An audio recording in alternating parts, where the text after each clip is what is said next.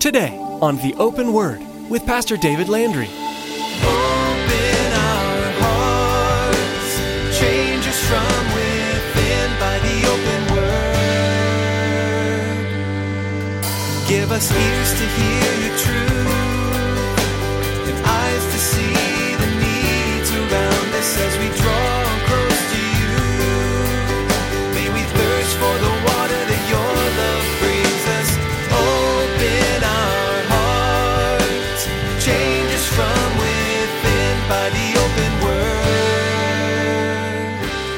the things I know when we love ourselves and our hearts are so filled with ourselves, we don't have room for God and we don't have room for other people.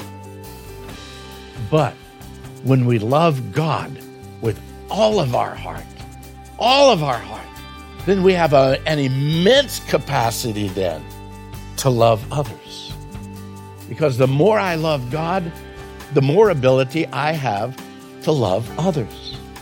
But the more I love myself, the less ability I have to love God or to love others. Is your heart filled with love for God, or is it filled with love for self? In today's message from Pastor David, he reminds us to check our hearts for God. When our hearts are filled with ourselves, we can't love God or others well.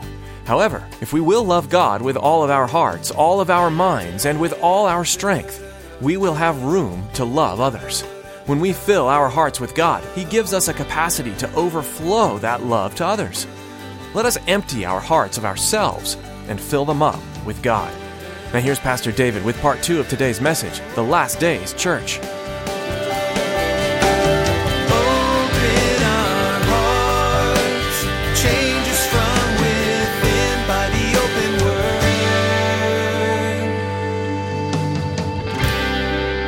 You and I, sitting at our home here, can experience a, a, a birthday party of a loved one that's in Chicago or, or, or in New York or in Tennessee by, again, opening it up, and whether it be FaceTime or a multitude of other apps that we have, we can see, we can talk, we can just vicariously be there ourselves while we still sit in the comfort of our own home. There's some great things about it.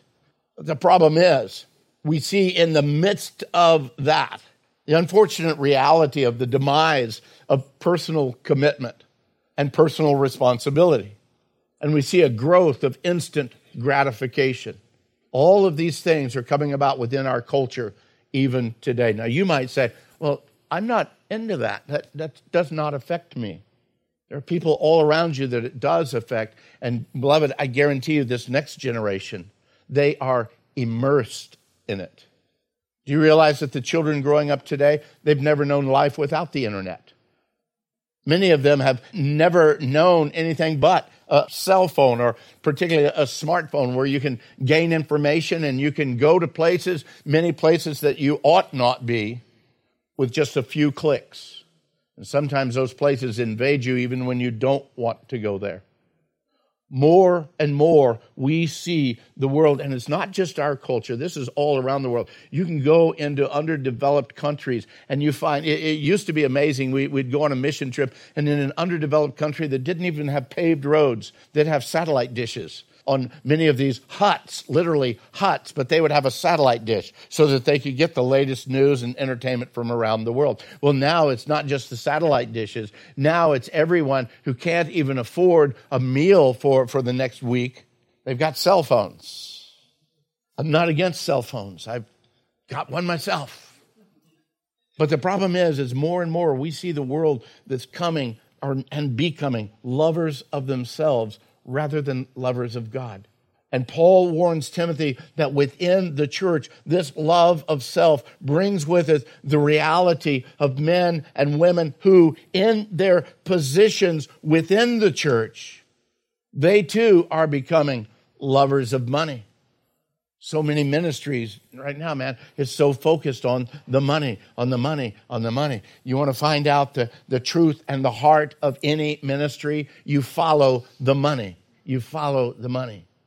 Even as Paul goes on with that list, boasters. This is simply an outflow of, of that love and that focus on themselves, this continual focus on their accomplishments, on their abilities. They're the ones, they continually toot their own horns. They, they make certain that everybody knows their gifts, their abilities, and yet they don't want to submit to the biblical fact that those gifts were given to them to be a blessing to others and not simply to place them above others. It was just a few weeks ago here in this auditorium, someone was visiting, and uh, first time that they were here, and I went and introduced myself, and within five minutes, he gave me a whole array of all of his accomplishments within not just his church, but generally. And suddenly he's lifted himself up and he wanted to know where he could be responsible or, or take a position here in, in our church. What needs to happen is no, you need to come and you just need to serve for a while. You need to be a part of this body for a while. It's interesting, those that, that have all of that kind of an attitude, they don't want to submit to any other leadership. Oh no, I'm far, I'm far above submitting to anyone. You see, I've done this, I've done that, and I've, I've got all of this experience. I shouldn't need to submit to anyone. But again, that comes to that pride coming in, that, that boasting coming in. Boasting becomes because their hearts are filled with pride. And Paul says that they're these proud, they're blasphemers. That blasphemers, that the, the arrogance of their pride causes them to steal glory from the glory of God. They, they place it upon themselves. However, really that, that word in my King James and the New King James that is translated as blasphemy is probably better understood as abusive because it has a much wider range. As, as one writer puts it, that they are given to contemptuous and bitter words why wouldn't I be contemptuous to you because I'm better than you? Why wouldn't I give you bitter words because you don't rise up to my standards? You see, when a heart is filled with pride, it's so easy to put others down. When you're filled with yourself, you have absolutely no patience for others that are around you. You become abusive in all of your relationships. Warren Wiersbe reminds us God commands us to love Him supremely and our neighbors as ourselves. But if we love ourselves supremely, then we don't have enough love for God or our neighbors. He says in this universe, there is God, there are people, and there are things. We should worship God, love people, and use things. But if we start worshiping ourselves, we will ignore God and we'll start loving things and using people. He says this is the formula for a miserable life, and yet it characterizes many people today. The worldwide craving for things is just one evidence that people's hearts have turned away from God. And Paul tells us here that's exactly where the church is going in the last days. One of the things I know when we love ourselves and our hearts are so filled with ourselves, we don't have room for God and we don't have room for other people. But when we love God with all of our heart, all of our heart, then we have a, an immense capacity then to love others.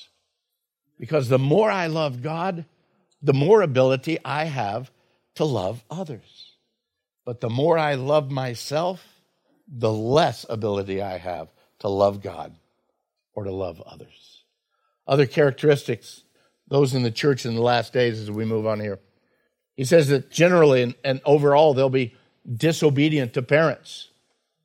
My daughter's here today, so I'm not going to say any uh, good stories uh, to share with you, but. Uh, saying in the last days, disobedience to parents will rise. And I believe that we're going to see that rising further and further. We see it within the world, and I believe we're seeing it also within the church. I'm going to give you some free information here. This doesn't cost any more. Uh, there's no extra charge for this. I'm just going to throw it out here. For those of you that have children, I know some of you are beyond that, but some of you still, you have children, you have grandchildren, particularly for parents. Parents, understand your job is not to be your child's best friend. They'll get best friends through life. Your job is to be a parent and to instruct them in righteousness and to instruct them in how to live their lives properly within a world and within a culture that's not moving the way that they need to be moving. The battle is there. They don't need you as their best friend. They need you as the strength and as the standard of what is right. Are you going to make a mistake? Absolutely. My wife and I, we made one or two of them uh, along the way. Yeah. we'll make mistakes. But even in making mistakes, children know how to become gracious in asking forgiveness for their own mistakes. Disobedient to parents. Once they become disobedient to parents, there's no other authority that they really care about. And if they don't learn respect for authority at a young age, then, beloved, they won't learn it until they, they get to a point in a position of perhaps being incarcerated because they did not respect authority.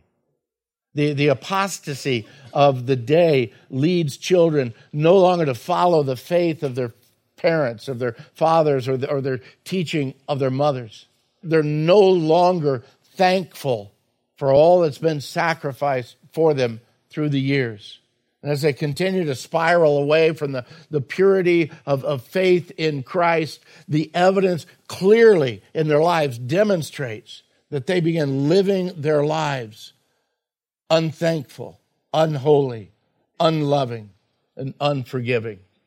The focus of all of this is on their own pleasure. The focus becomes what's in it for me. And beloved, that culture has moved into the church in a tidal wave. A tidal wave. What's in it for me? Why do you go to that church? Oh, because they give me this, because they do this for me. Why would I go to this church or that church? Why? Because they have this and they have that. And so suddenly it becomes a, a, a, pleasure seeking of what church we choose and what direction we go, rather than looking and saying, because that church preaches the truth, because I see real people within that church struggling the same way I'm struggling, but they're honest, they're loving, they're caring, and they're desiring God in their lives. And I want to be part of that. There's not hype, there's not pretense, there's reality. Beloved, when you build a congregation because you give people stuff and you give people stuff in order to get them into that congregation, you are building a narcissistic congregation and you are bringing that into the church more and more and more rather than building on the fact that no, we are surrendered to Christ and we come in as servants of Christ to serve the body of Christ for the glorification of Christ. And that's where our hearts need to be. Truth is no longer the focus. It's not even an importance in their lives. And so that's why they, they easily become, as Paul says here, they become slanderers. That's why their lives get to the point where they're, they're, they're without self control because self has become such an important part. And I would actually change that. They are filled with self control because self is controlling them where we see the word brutal. Man, I look at that and I think, wow, within the church, brutal. That, that's, that's a word that shouldn't be anywhere within the confines of the church. You understand that the, the pure definition of that word that we see here in the English is, is brutal. It means uncivilized, it means untamed. It, it's the word picture of, of a, of a brute beast coming in without any kind of constraints, without any kind of a care beyond himself. I just want what I want, and don't you dare get into my way. Coming in with that fact and that idea that, that I'm going to pursue everything that's good for me, and if it harms you, oh well, collateral damage We'll get by. That ought not be in the church, when the church ought to be those that are serving one another, even as Christ served. Even as Christ on the night that he was betrayed, man, you ought to be washing each other's feet in the same way that I washed your feet. Man, that's everything but brutal at that point in time.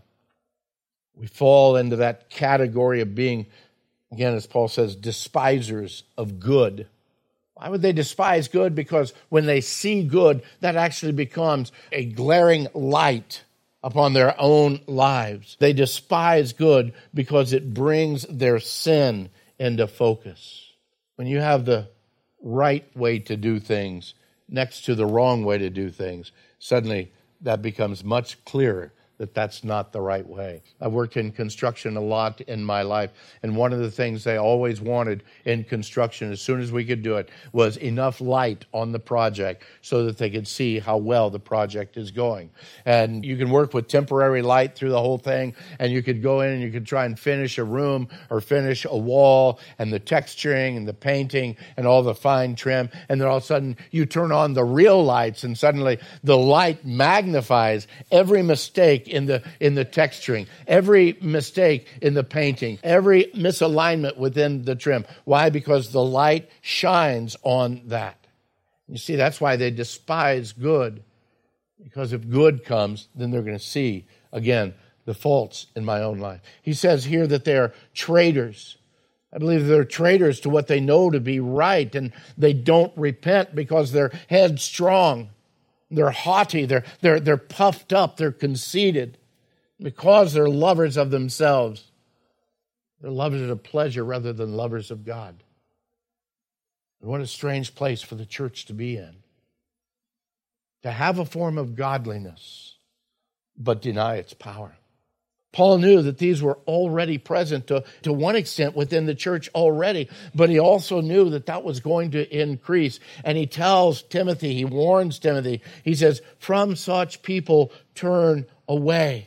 He knew that that type of an individual will bring down the Spirit and it'll destroy the life of the church. From such people turn away with the attitude of deceitfulness those that have these kinds of characteristics that Paul speaks about here, they become assimilated into the life of the church.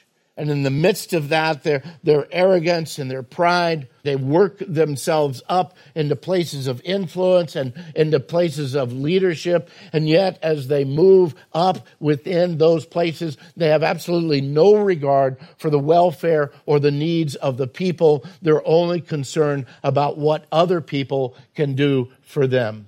Paul says in verse 6, says, For of this sort, are those who creep into households and make captives of gullible women, loaded down with sins, led away by various lusts, always learning and never able to come to the knowledge of the truth. How easy it is for individuals to be sucked into the deceitfulness of others when they themselves are more focused on their own needs than their desire for truth. The truth of God's word calls for us to make certain choices and our flesh cries out for something different. In our arrogance, in our love for self, we become so susceptible to the lies of those that, again, simply, they're just looking for a following. They're, they're just looking to, to gain a, a crowd and they're willing to twist. They're willing to deny the truth just to make us all feel good.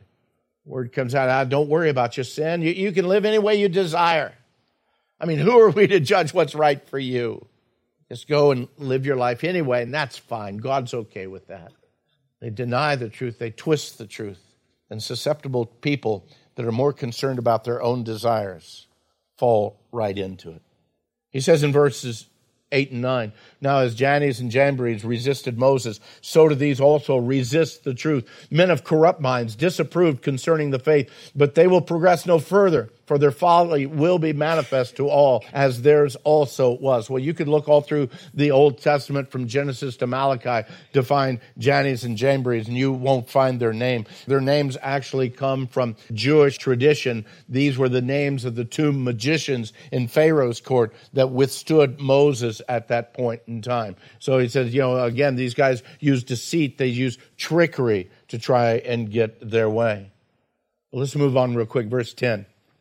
After all of this warning to Timothy, Paul now writes to him in verse 10 But Timothy, you have carefully followed my doctrine, my manner of life. You've followed my purpose and faith and the long suffering and love and perseverance and the persecutions and the afflictions. Let me stop right there. Paul's not boasting himself up. Please understand that. Paul's not saying, "Hey, look how great I am. This is this this is it." No, Paul is just declaring the truth. Timothy, you've seen my life. My life has been laid out to you so clearly and so plainly. All of these things that I've gone through, all of those things as he continues on, which happened to me in Antioch and Iconium and in Lystra, what persecutions I endured. And out of them all, the Lord delivered me.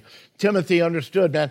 Paul had been stoned multiple times. That's stoned with the big rocks, okay, just keep you uh, from confusion. Uh, he, they, they attempted to kill him by throwing rocks at him, okay? As a matter of fact, there in Lystra, they had thrown so many rocks at him, stoned him so bad, they figured he was dead. They drug him out of the city. And yet the Lord brought him back to life.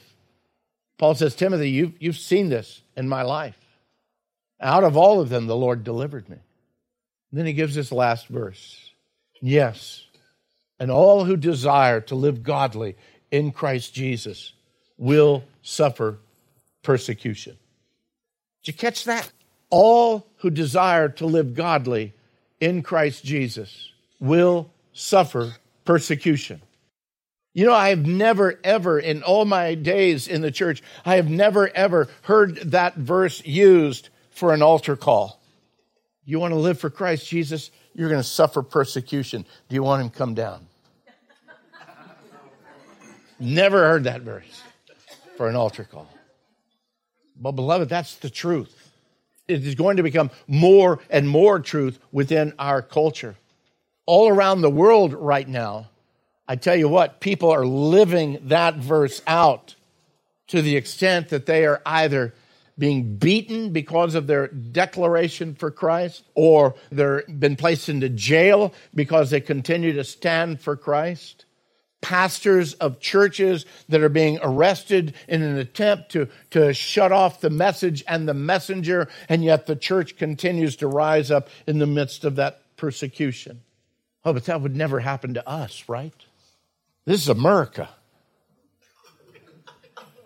It can't do that to us. You know how they're going to do it? Is with, within the church as men become lovers of themselves and lovers of pleasure more than lovers of God. Because you see, if my heart is for myself, if my heart is filled with my own desires, and now my life and my peace and my happiness is being threatened, well, forget it. I don't want that anymore. And the church backs away rather than realizing, no, to this we're called. To this our Jesus walked through. For this, Paul and the apostles and the followers of Christ, for generation after generation, in culture after culture, have lived their lives. To stand for the truth and to stand on the authority of God's word and to say, This I declare, and I can do no less. And taking whatever persecution that comes their way for being true to the gospel of Christ. May we be men and women. May our children grow up in that understanding of being true to the Word of God, to the gospel of Christ, yes, to our own hurt. Because I believe the Lord will deliver out of all of it. Does that mean he'll save our lives? Does that mean he'll open up the prison doors for us? Well, he's done that a couple of times. We've seen that many times. But I believe that history also declares to us a multitude of those that the world was not worthy of. And their lives, again, were taken from them, but only this temporary life. And they live eternally in the glory of Christ and for honor of the Father. Open our hearts, change us from within by the open word. That's all we have time for today on the Open Word. We hope today's message has touched you. Pastor David Landry will continue teaching through the book of 2 Timothy on the next edition of the Open Word. But right now, we'd like to share how you can hear more from Pastor David. Just visit theopenword.com and click on teachings to hear or download past messages. You can also get in contact with us with any questions you might have, or let us know how we can be praying for you on your faith journey. Give us a call at 520 836 9676. That's 520 836 9676. You can also connect with us on Facebook. We are thankful that you've listened to today's message, but we want to make sure that this isn't your only source of spiritual nurturing. We encourage you to find a church family who will help you grow in your walk with God. If you live in or are visiting the Casa Grande area, Pastor David has an invitation just for you. Hey, thanks, Chris. You know, I'd like to personally invite you to join us here at Calvary Chapel of Casa Grande for a time of worship, fellowship, and studying the Word of God. We meet every Sunday at 9 o'clock and 11 o'clock in the morning, as well as Wednesday evening and Saturday evening at 6.30. You can find our address and directions by visiting theopenword.com and following the links to our church page. I look forward to meeting you in person and sharing this journey of faith with you. Thanks, Pastor David. That's all we have time for today. But be sure to tune in next time for more from the book of 2 Timothy, right here on the Open Word. Us more